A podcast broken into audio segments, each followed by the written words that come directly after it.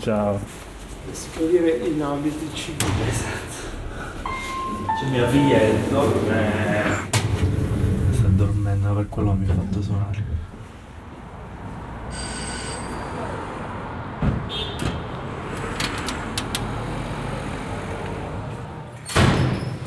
Buongiorno. Avete mangiato? Si è fatto le lasagne. Non avete mangiato c'è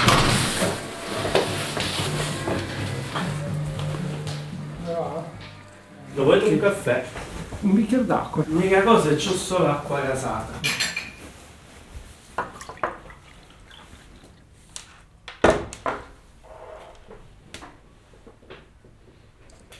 Li tengo io tutti i premi L, pure quelli di due anni fa ce l'ho io qua.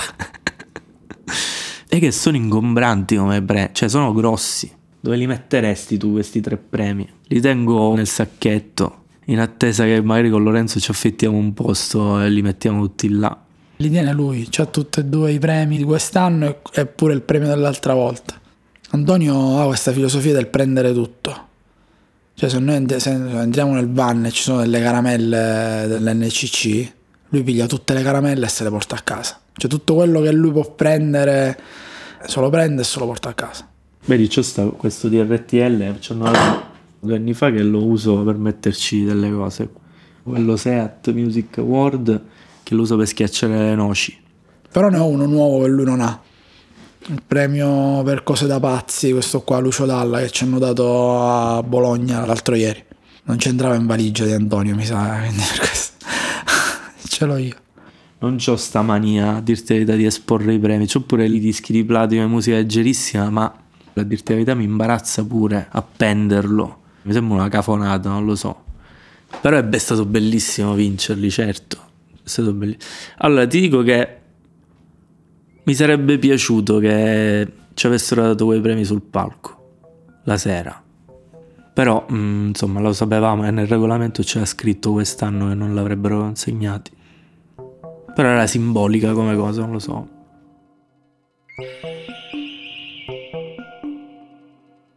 Sanremo di quest'anno ancora lo, lo sento in- quasi in corsa perché è stato strano, noi non ci siamo più fermati, mi sembra ancora ieri.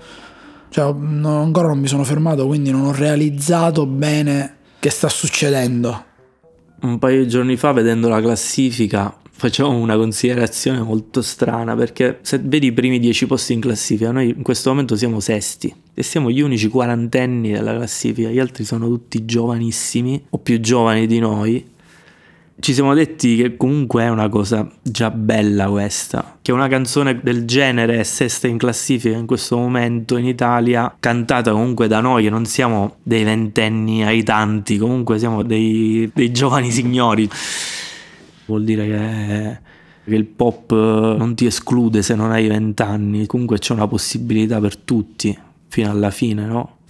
A me piacerebbe che in classifica ci fossero 10 con la pesce di Martino che lavorano in una direzione, che creano una scena, che creano l'immaginario di una generazione.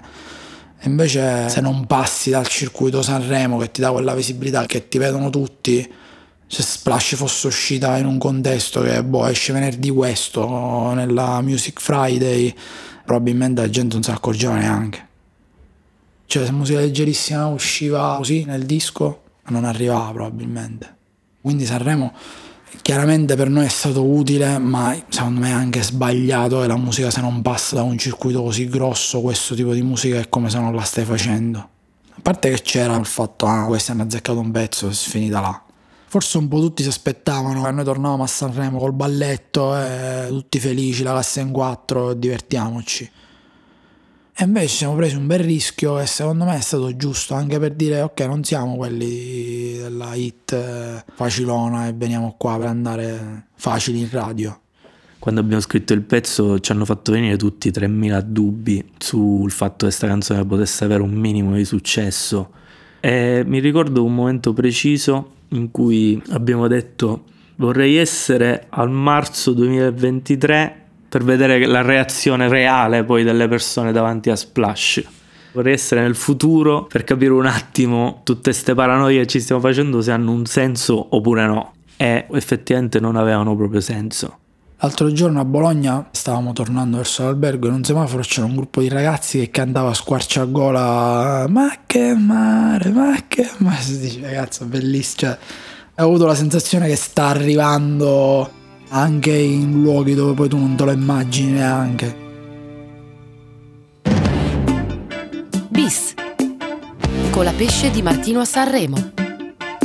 Una produzione Topcast e Live Cat Radio ultima puntata. Gli ospiti non sono pochi, come non sono pochi i film usciti ieri nelle nostre sale. Zabbo Nicolosi, il regista del film La primavera della mia vita, che vede protagonisti due star ormai. Li abbiamo ammirati a Sanremo anche quest'anno. Finito Sanremo, siamo partiti per Roma, dove abbiamo fatto tutte le interviste per il film. E a un certo punto è arrivata l'intervista che sognavamo, che era quella di Marzullo. Zavvo è andato da Marzullo fisicamente, io e Lorenzo siamo rimasti in differita a rispondere alle domande, però poi rivedendo la puntata abbiamo sentito una bellissima opinione da parte di Magrelli, il critico cinematografico, storico, e ve la faccio sentire molte cose. Il viaggio, come sempre, è un pretesto ed è finalmente, secondo me, una boccata d'aria fresca nel cinema italiano. A proposito Beh, una boccata d'aria fresca nel cinema italiano. Io mi fermo qua. Questo fatto che già dal giorno dopo Sanremo avevamo in programma un altro Sanremo è stato un po' destabilizzante, che era appunto il tour nei cinema e tutta la promo, quindi abbiamo fatto una quantità di interviste che mai nella vita. Con Lorenzo scherziamo con questa cosa dei contenuti. Di continuo arriva qualcuno che ti chiede di fare un contenuto. A che abbiamo fatto so, un contenuto con Clio Makeup. L'intervista dopo era uno che ci ha detto che rapporto avete con Italo Calvino. È un dramma che voi non vi potete neanche immaginare. Io ce l'ho, a parte sui social eh, ti bombardano, la cugina che si è laureata, quella che si sposa, se mi può fare il video, se mi può fare il video. Questo, vabbè. Mia madre. Mia madre mi chiama per chiedermi dei contenuti, non mi chiama per sapere come sto vivi continuamente questa dissociazione fra alto, basso e poi col cinema è continuata in un altro campo ancora.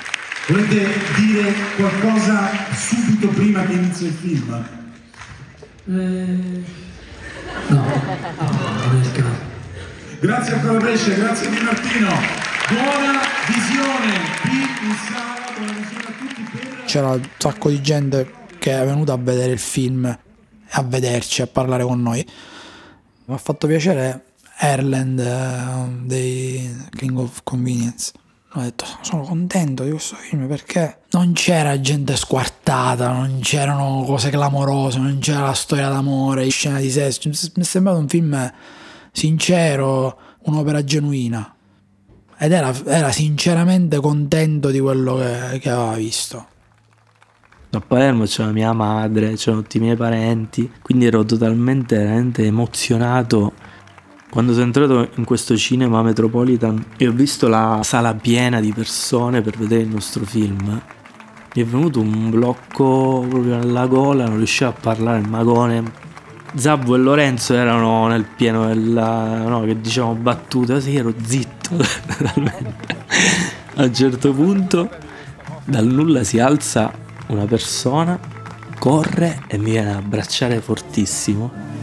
Cosa sta succedendo? Non ho capito, io a Palermo non ce l'ho chiara la situazione ancora. Io non so cosa sta succedendo. Poi la guardo ed era la mia professoressa di latino e greco di vent'anni fa. Uno scatto nel tempo, no? l'ha vista con i capelli bianchi all'improvviso e l'avevi lasciata alla maturità Là forse ho capito il senso di tante cose che ho fatto. Il palco negli ultimi vent'anni per me è stato sempre casa, non ho mai sofferto di, di ansia da prestazioni, io sono un tipo molto ansioso, ci vivo questa cosa dell'ansia, l'ho dovuta controllare negli anni, ci ho lavorato tanto, però il palco invece è stato sempre quel momento di tregua dalla realtà, Forse la tranquillità di stare sul palco mia è data anche dal fatto che, che ci vado sempre con delle cose che sento e quindi sono, mi sento inattaccabile. In Splash ci sono delle immagini, delle cose che mi riguardano molto. delle cose molto persone che mi toccano. Infatti la prima volta ascoltavo e mi veniva da piangere. Quella cosa delle aspettative, proprio quella frase è qualcosa che mi riguarda molto a livello personale, cioè mi capita molto spesso che non mi sento all'altezza delle cose che sto per fare. In una situazione anche bella di palchi, di festival, ma anche di interviste, e pensare, ma perché io sono qua? Io non sono così interessante. Però penso che sia anche questo mi faccia emozionare ancora, che mi leghi an- ancora a questo mestiere, cioè il fatto di non sentirmi completamente mai all'altezza della situazione e quindi dover comunque sempre imparare le cose, un senso di inadeguatezza che comunque mi fa sopravvivere.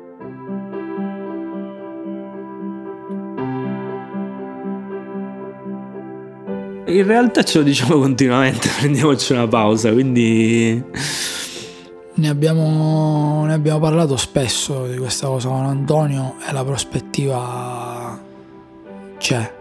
Ci sarà a un certo punto la necessità di fare delle cose da soli, ma non perché non ci troviamo bene insieme o per mancanza di amicizia, ma proprio per, per tornare a una dimensione più intima nella scrittura Adesso è più difficile perché nell'immaginario comunque siamo con la pesce di Martino, quasi si sono annullate le individualità nella massa. Però fin quando avremo cose da dire penso che è anche interessante lavorare insieme. Io e Lorenzo abbiamo attraversato veramente momenti in cui non so chi non si sarebbe preso e li abbiamo superati. C'è stato il momento in cui poteva rompersi realmente qualcosa però non si è rotto, cioè mi sembra che si regga realmente su un affetto questa cosa che stiamo facendo. Sicuramente però ci prendiamo una pausa a un certo punto, ma anche per rafforzare il significato delle cose che hai fatto.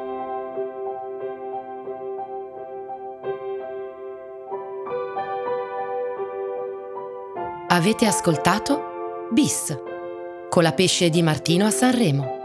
Un audiodocumentario Dopcast e Lifegate Radio. Scritto, diretto e prodotto da Marco Rip e Giacomo De Poli. Un ringraziamento speciale a Emiliano Colasanti e Matteo Zanobini. Musiche originali con la pesce di Martino.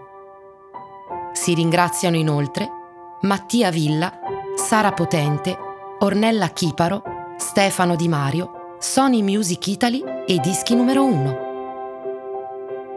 All'interno delle puntate sono presenti i brevi estratti audio da programmi radio, tv e social Rai, Mediaset, Sky, RTL 102.5, Mondadori, Radio Kiss Kiss e Radio Italia. Bis è una produzione Dopcast e Lifegate Radio.